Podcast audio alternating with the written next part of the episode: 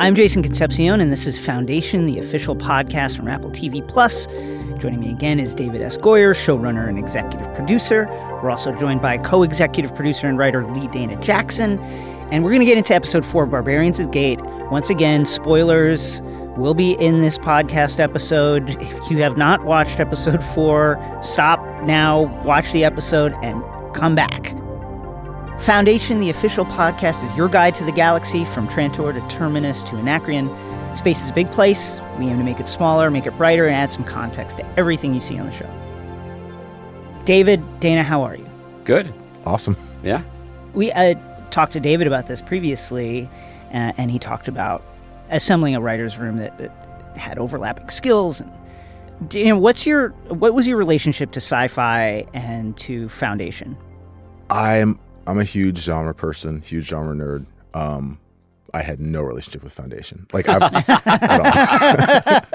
um, I mean, full full disclosure, like it's part of that generation of sci-fi that was like white dudes in the 50s like Mm-hmm. writing about stuff that had nothing to do with people who look like me and like none of us are in that world so i just i didn't read that i mean I, I read like five pages of it as a kid i read like five pages of dune you know like Yeah. all that that whole generation of stuff i had no interest in um and in fact my my VFX supervisor called the first book "White Dudes with Mutton Chops Talking About Space Tobacco." exactly. um, and in fact, when David, when I first met David, and he was like, "Oh, you should like maybe consider like coming work on the show," and I was like, "Foundation, that old? No, no. Do you remember this?" Yeah, And. I was like, "No," um, because I I'd written something that he and he was like, "Oh, you did a good job on that. Do you want to come work on this?" no, I remember you were like, "No, it's not for me." And I remember I was like, I'm getting on a plane. I'm like, "Let me send you the first episode." And I, I read it on the plane, and I literally texted him when I got off the plane. I was like, "When do we start? This is amazing." Okay, so let's talk about this episode. Quick uh, recap. We meet uh, young Dawn in the midst of an existential crisis. Brother Day dresses down uh, the Imperial statisticians. I feel bad for them.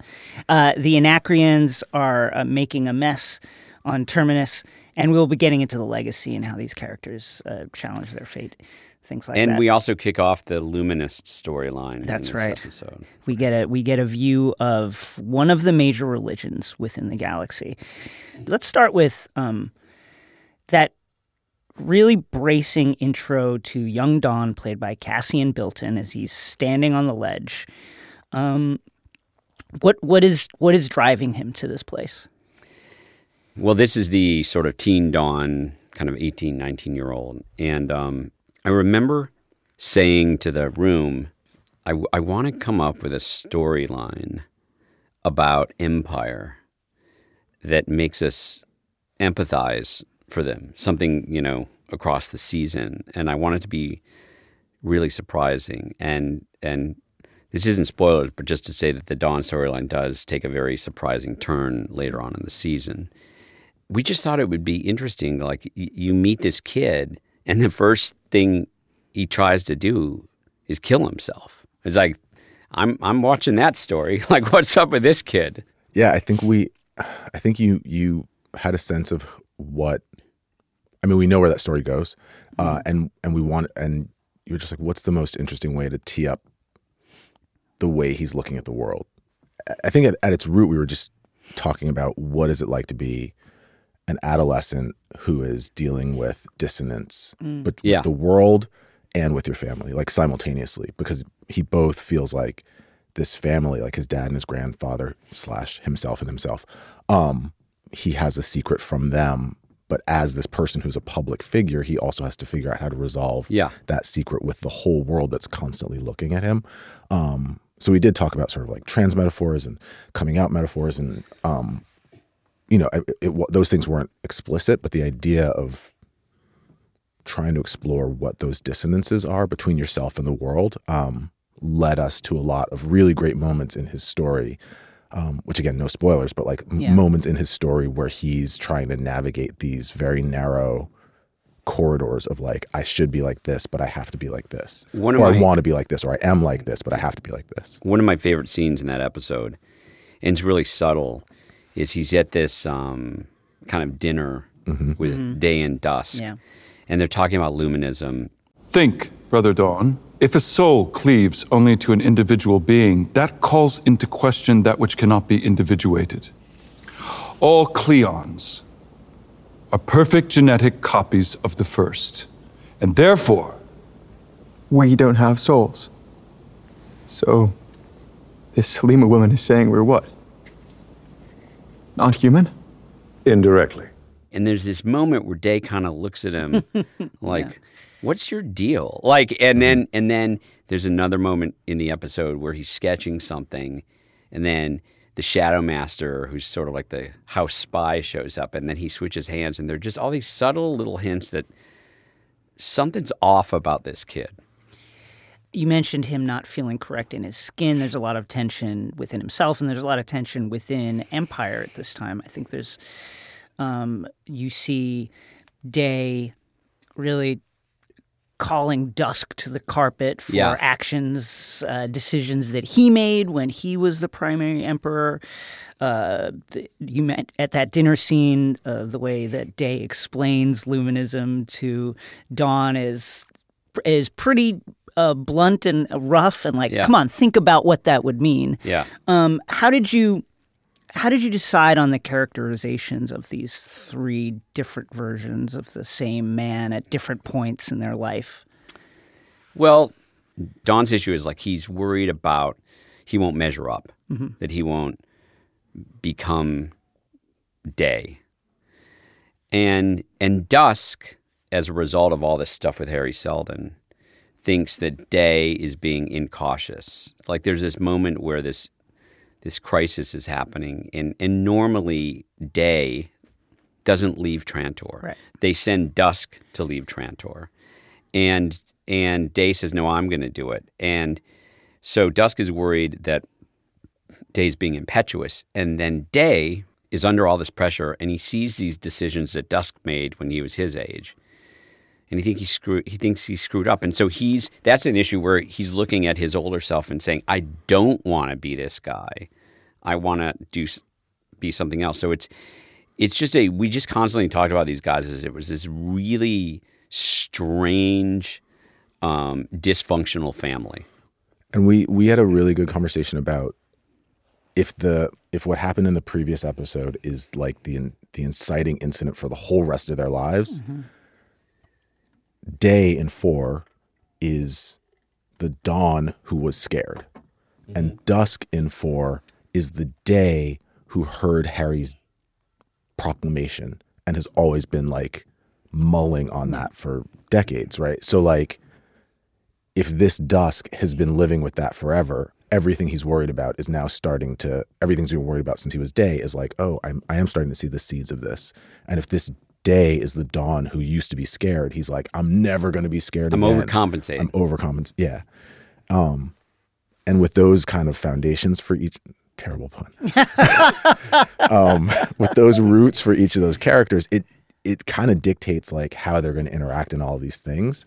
Um, and because that incident is so strong, it it made it pretty really easy, I think, for us when we were like, oh, how are they going to react to this? Oh, he's going to be impulsive, and he's going to be like, he's going to want to pull it back, and they're going to they have this like really strong difference of, difference that of was opinions. that's what was cool about we spent all this time developing the characters in the show. And the cool thing is we got to a point where a lot of times the plot would be dictated by the characters. Mm-hmm. I find that really exciting because that means that you've to me that's gold mm. for a mm-hmm. writer in a television show when the actor does something against their own self-interest but does it because you understand their their achilles heels Right. We spent a lot of time talking about the first three episodes. yeah And then by the time we got to four, we were breaking episodes like twice really, as fast. really fast mm. Because yeah. we knew who everyone was re- in, in really like emotionally at their core. And so then it was like, oh, well, this is what's going to happen then. we would spend two or three weeks an episode on like the first couple episodes, and then yeah, once we hit four, it was like we were breaking episodes in four days. Yeah. For the people who, who don't know what this means, what is breaking story? Breaking story is just figuring out what the story for the episode is. In the case of this show, I think David, even when we started, you had some of the big moves. I, I mean, Yes, you certainly knew yeah. the end game, Yeah. and then had a lot of big, the big moves. So then it's like, okay, if if we're if we know we're starting here coming out of episode three and we need to get to here what's the most interesting version of that episode between those two points How much do the actors influence the characterizations of these characters? Do they? Do you guys? Do y'all talk about it? Yeah, yeah, we do. I mean, I did a lot of talking with them at the beginning and in the and they they bring ideas and I'm I'm open and I'm collaborative and Jared's the one Jared's well they're all incredibly smart but Jared is in real life he's a lot like Hari Seldon and I, I mean he just he just he just is you know and and it, this doesn't all this all, this almost never happens but he was who we were hoping we would land and his picture was on the wall in the writers' room. Oh, and wow. It just never happens. It He- never happens. He's the first person you we went out to, and he said yes, and it was it was hard to imagine anyone other than him, and um, you know, and he picks apart the scripts, and we have a very robust relationship, and you know, we'll argue. But he's he's also really interesting because he'll say, and he did this with um, Lou uh, uh, in the first episode. He'll say, "I don't think I, I should say that. Like, I think Gail should say that." Or he's very generous, you know, um, and most of the time he's right, you know, about the way he analyzes it. Um, and it's funny with Lee, who plays Day, he's really into playing, and you see it. He's he he just said, "I want to be this man child."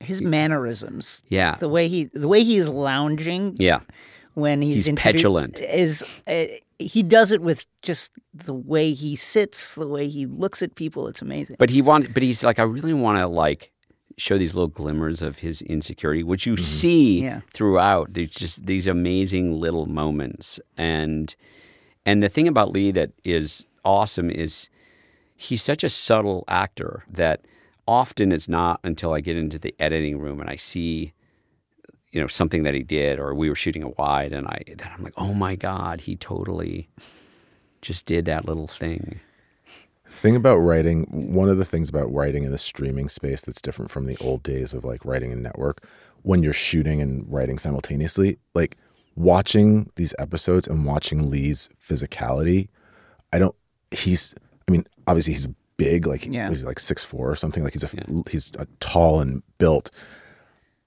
On the page like he's so intimidating as i watch him. Yeah. And i think if i had known that he was you just- would have written him differently I would have written him maybe written him like d- differently because he's all he's he has such a huge presence and he plays he plays with that in Yeah. really interesting ways. Not nec- not I would have like I, th- I feel like if you were in the old days you would r- have written to that more because Right. there were a lot of ways Right. where we weren't writing Right. the things that he does. No, you're right. We, eh, I mean, Lee, Lee's name came up fairly early in the casting process, but um, it was so awesome. I was hoping this would happen. So he, he's six five, and Lou, who plays Gail, is five one. Wow. And in that scene in the first episode. He just towers over her, and it's not like he's standing on an apple crate or anything. Like he's just, and it's awesome because he's just so much bigger than her. one of one of the moments in which uh, you get a sense of the scale of day is when he is haranguing the imperial statisticians, Statisticians, yes. uh, to the point of death. One might add. yes, yes, yes, yeah. No, I love I love that moment, and it's it's so funny, and I wish there were more of those moments in it. And Lee just he was like, "How big do you want me to go?" And I was like, "I was I was there. We shot. I'm like, big, like just operatic, like go for it." What kind of idiots are you? A thousand imperial mathematicians can't pass the numbers of one man! So, there's nothing anyone in the galaxy can do! Is that what it is? Is that the best you've got? when we were doing that scene, I was just laughing so hard. and at first, at first, Apple was like, "But this scene's funny," and like he should be scary. I was like, "No, it's trust me, it's good. It's Right. good because he's so just you idiots, you know." It's it's a great scene because again, I I, I thought of uh, the scene from the pilot in which uh, the previous day was uh, giving a lesson to Ascendant Dawn about how you know the people the cooks who are preparing the the roast peacock they do it a specific way because they're scared they're going to get sent to the heat sinks 50 levels down and they're scared of him and then here we see later another generation day using that intimidation yeah, factor uh, to harangue the statisticians who he's hoping to get good work out of Yeah, yeah. uh, hilarious. What is life? I found myself thinking this as we're looking over these beautiful gardens and grounds. It's what's what's life like in the palace? I mean, we talked a lot about it was like Louis the Fourteenth, or you know, mm-hmm. growing up in Versailles Yeah. or something like that. That was the model, and they're just in this bubble. They're these sort of cosseted, you know, like imperial czars or something like that. That just never, their feet just never touch the ground. They just have no concept of really what the rest of the galaxy is like, which is why it's so remarkable in this episode that Day decides he's never been off Trantor. And it's why it's so remarkable that he decides to make this journey to the Maiden, which is this moon that orbits Sura, which is the seat of this religion. And, and this religion is built around a matriarchy, which is the exact opposite of, of what they've built.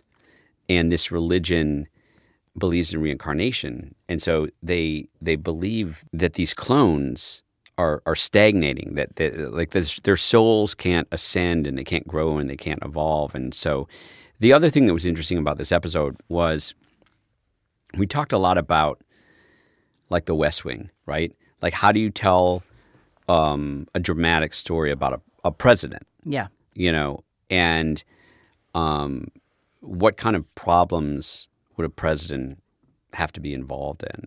right. Because we were trying to figure out if you're the most powerful person on in the galaxy, who can threaten you? And Yeah. and like we talked we, we talked a lot about wars and like is there a rebellion? Is and it all felt like that's that's It's like boring. small stakes. It's yeah, boring. small Like, stakes. If you're, you know, But faith, right? Because the empire isn't religious. Right. Faith felt like an interesting threat. And and Gail's voiceover talks about that in the episode. Yeah. Belief is a powerful weapon. That's why the Empire feared Hari Seldon's predictions so much. Empires govern worldly concerns, but what comes after? Our souls? These realms are the purview of faith, and faith is a sword forged in the fires of the infinite. And the other thing that's really interesting about the episode that we sort of hint at in previous episodes is that Demerzel, who's a robot, is religious and is an adherent of this faith. And we just thought, well, how crazy would that be? And and even day is like, how how how does that work? You're a robot. So let's go to Terminus, where the Anacreons uh, are introduced to us fully. Um, take us through Anacreon culture a little bit. There is a really interesting uh, position that this character, Farah, um, has the title to. She is the, the huntress, the grand huntress. the grand Yeah, huntress, the top huntress in, in all of Anacreon. What went into uh, casting some of the creative decisions behind um, behind the Anacreons, and, and what concerns were there about the depiction? Um, so really early on, we had conversation about the terminology of barbarians being, um, you know, a real world term. Um, myself and Saladin and Med both felt really strongly that like the um, the barbarians couldn't be brown people. Like, and this is in a conception of the show. Like when we didn't know how the show was going to be cast, We didn't know if Right. Gail was going to be a woman of color yet or right silver. any of that so in in all our minds it's just like the default was well if we're going to go make like a white sci-fi show we can't have the barbarians be brown people right um and obviously the show doesn't look like that but what that gave us No, but I get the concern. I was Yes. like, yeah, yeah. it's you know and and and we i didn't know you that well at that point Yeah. so i didn't know like is david someone who's going to be able to have this conversation Yeah. or is he going to be like no it's got the protagonist has to look like me um and so you know we Saladin wrote this incredible I would give I would give writers homework. I Yeah. would say you're going to do the Anacreons. You're going to do the whatever. the whatever. And so and this would be like background. yeah. What's yeah, the planet yeah, like? What's yeah. um, so like what's the religion like what's the you know what is the and i was i was gone that day but i remember coming in the next day and and everyone read them in the room and saladin had written this just like incredibly like beautiful description of of the anacreon culture and it was like space elves. It was like trees and and it was it literally was just like space elves. And in our minds we were like there were these like tall white blonde space elves. So we were like okay if if that's what the world is then space elves like the white space elves are, are the barbarians. But what that led to that made it into the show that was really great is that the underlying point was just like we need to make sure to personify those people like that we Yeah, yeah, yeah, are that in they- their point of view Exactly. Exactly. um, and so Farah's point of view in her story is as strong and valid as, you know, Gail's or Salvor's or anyone else's point of view. And and you know, making sure to she's dimensionalize also she's her. also and she's basically right. Right. You know Exactly. about everything she's saying. Barbarians. Just a convenient slur for anyone not like you. Trantor left us all here to die, your people and mine. We're just dying at different speeds. once we got into the casting, I was saying, okay, so Trantor, which is like the center of the galaxy, mm-hmm. is just this big melting pot. It's it's New York City, it's Washington D.C., it's, it's London, whatever.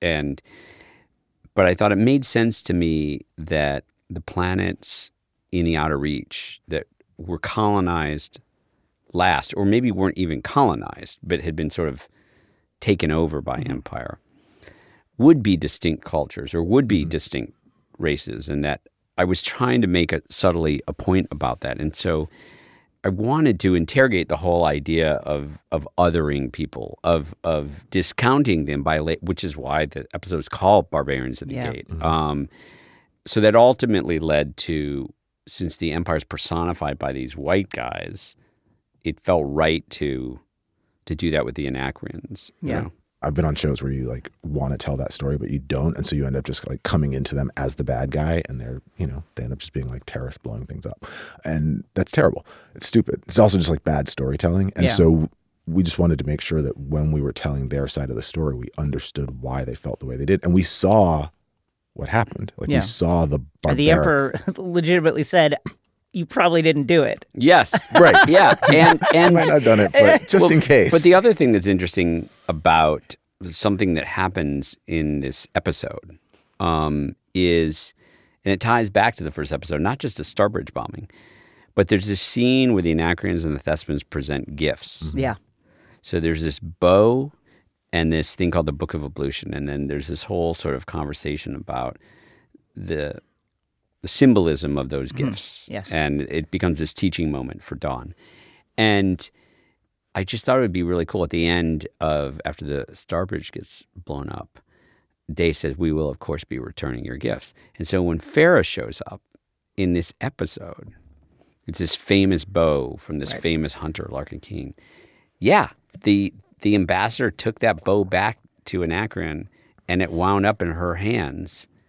This gift that had been denied, and now she's going to use this gift to mess up some shit with the empire. And so there, it's a it's a, and then even that bow has a story through the rest of the season, which is kind of interesting. Is it, it, it was all of this idea of of like history doesn't happen in a vacuum Right. right. you know, if you look at what's happening to Afghanistan right now, it's not just what was happening post 9/11. Right. It was what was happening when the Soviets were there. It was happening when the British were there. It's like none of this stuff happens in a vacuum. And not to get too highfalutin, but you want to think that like if if anyone was a student of history in the the government, they would have known this would have happened. Like, Right. like, like just just follow Hari Seldon. It's so sometimes it's just so frustrating, and that's kind of what Asimov was all about. Was like a lot of this stuff isn't unique. Like we follow these patterns and these cycles, and we keep making the same mistakes. Um, Anacreon, the language. Um, wh- where did it come from? How much thought went into that? a lot of thought went into it, and um, Thespin as well. I mean, when we were writing it, I think we just put placeholder or parenthetical, but For all the various languages that we created on the show, we worked with a fabulous linguist in Ireland named Fionnuala Murphy. She she just had a very deft ear, and so we would talk about what the different societies were like, and then she would think about their verb structure or you know how they would use consonants or not. So the Anacreons, for example, they're the fierce aggressive ones. Their words are quite choppy and short. But then conversely, the Thespins are kind of take their time. Their language flows a bit more smoothly, a bit more like a river. I was kind of that was what I said to the actors when we were practicing it to just kind of luxuriate in it a little bit. They follow, they do follow consistent grammatical rules, Oh, and wow. it was important to me that they do, and that it not just be gobbledygook. And so I, it was also fun. Sometimes what the Anacreons say, it's subtitled, but sometimes it's not.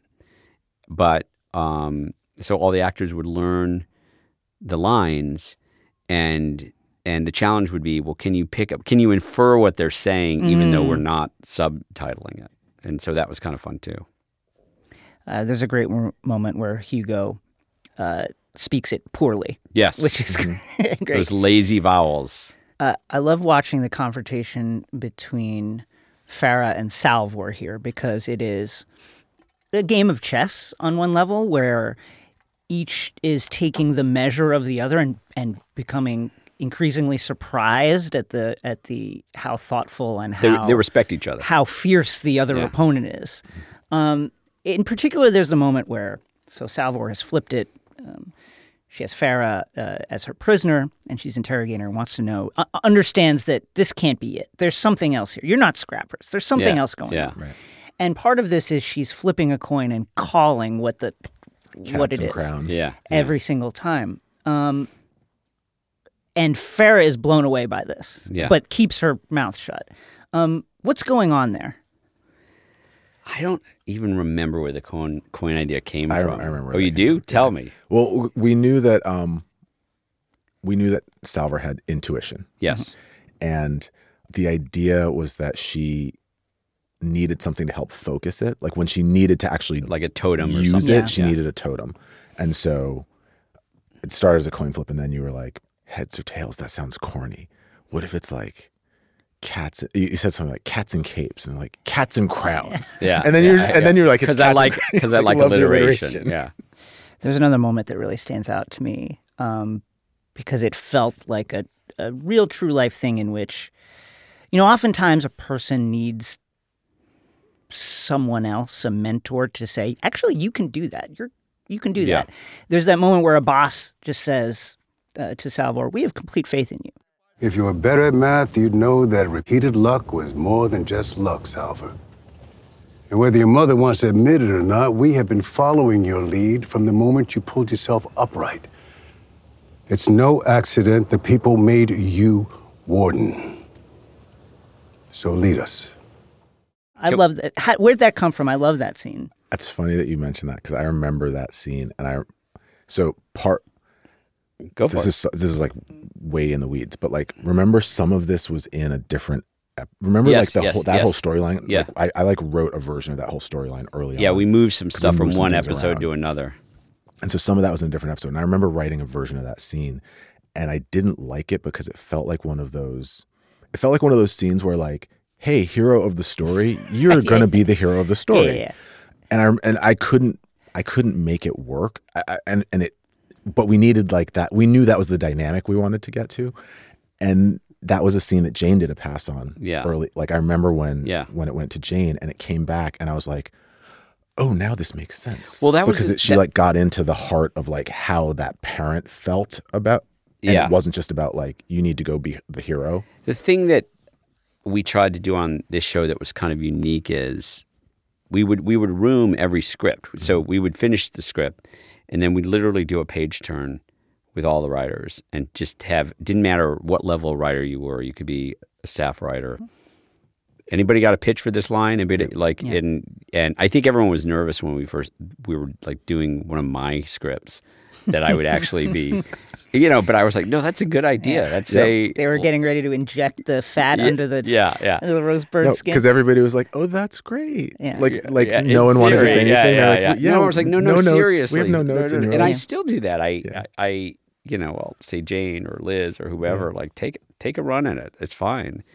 Um, but uh, can we also just say the reason why that scene worked is because Clarke Peters delivered it. I Yeah, mean, yeah, I I mean, mean, he's- he's I I watched The Wire when it came out, season Yes. one. I was like Yeah. one of sixteen thousand people watching it. Like nobody's watching it. And I watched him in the background, and then his character emerged and emerged and emerged. And so, when we were casting, I had heard that Clarke Peters lived in London, and so I said, "Can we? Can can I meet with him?"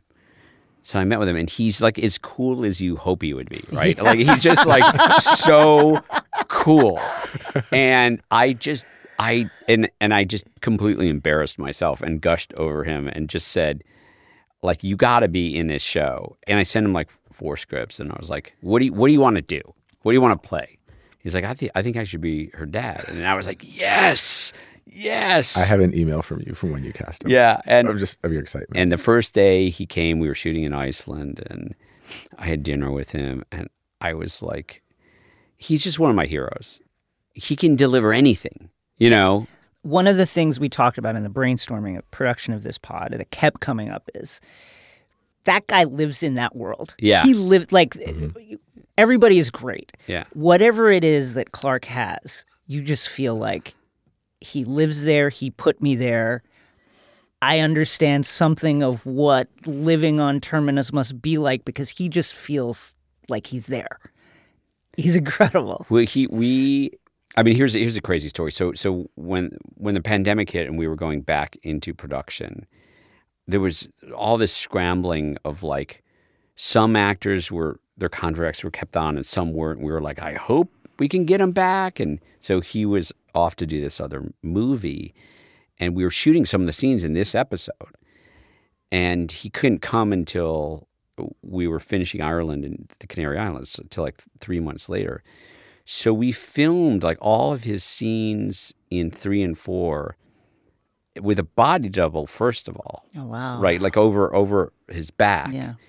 and then all those scenes, um, we then brought like a portion of the set to the Canaries, and then filmed his coverage in a completely different country Whoa. and then like stitched it all together and it worked perfectly and thank god alex graves was directing it he's he's a masterful director and um, i remember when we wrapped with him and it was about it was about two weeks before the whole shoot was done. And um, it, it just was the hardest shoot of just all time. I mean it would have been the hardest shoot of all time even without covid but it was so hard. And Clarke knew how much pressure I was under. And uh, so we finished his last scene and he was going to leave. And I had about two weeks left. And he said, David, come here, come here. And he, and he gave me this big hug and he was like, maintain, brother, maintain. and, and, and I was like, I was like, will you be my oh. dad? like, will you just, you know. Okay, another game of building the foundation. David, you can pass to Dana if you think he is faster at this answer. Definitely faster. Two minutes to answer as many of these as possible. Clock will start now. Your target is five. Ready? Some- some- something to build You'll Be upon. allowed to build your A foundation. foundation. the best you've got? Question one The Huntress's bow, there's no palladium in it, but is it any more uh, futuristic? What are the stats on this bow? Does it shoot farther? Does it shoot harder? it's it's made out of a talon oak, um, and I can say that because that's something we changed later on, and you don't know about it. Oh, no. Uh, no, it's just a really dense oak, but it's not. It doesn't have any superpowers. It's not like Hawkeye's bow. I got it. Uh, the coin that Salvor is flipping, what is the denomination? Where is that good for? What is it? It's a? Trantorian coin. Her her dad gave it to her from Trantor, and so one side of the coin are, are the its crowns or the three Cleons, um, but then ironically this is this is a bit odd. But the other side of the coin is a bishop's claw, which doesn't really make sense because why Yeah, why right. would a, an animal from Terminus Yeah. be? But it just We was liked cool. it. Yeah, it was cool. Uh, the force field. What does it stop? What does it not stop? The Trantorian for and on on terminus. Excuse me. The fence. The, fence. fence. Yeah, the fence. Anyone whose DNA isn't coded to go through the fence, it stops that, and it stops like energy, energy weapons, Yeah. projectiles. Yeah. So So, so, everyone on Terminus, their DNA is coded, so they can just walk through it no problem. But the Anacreons can't. Uh, the Zephyr. What does that title tell us? Pope. No. Oh no, the Zephyr. The Ze- no, Proxima's the Proxima's the, Proxima's the lady Pope. pope. Right, Proxima's the Pope. Zephyr is like a like Zephyr's a like a bishop. bishop. Yeah. Yeah. In in in Luminism. Oh wow. And they're all females. And the Foundation uh, armory. What ammunition? What type of ammunition do these guns shoot? Uh, we decided that um, Salvor, uh, those rifles are rail guns.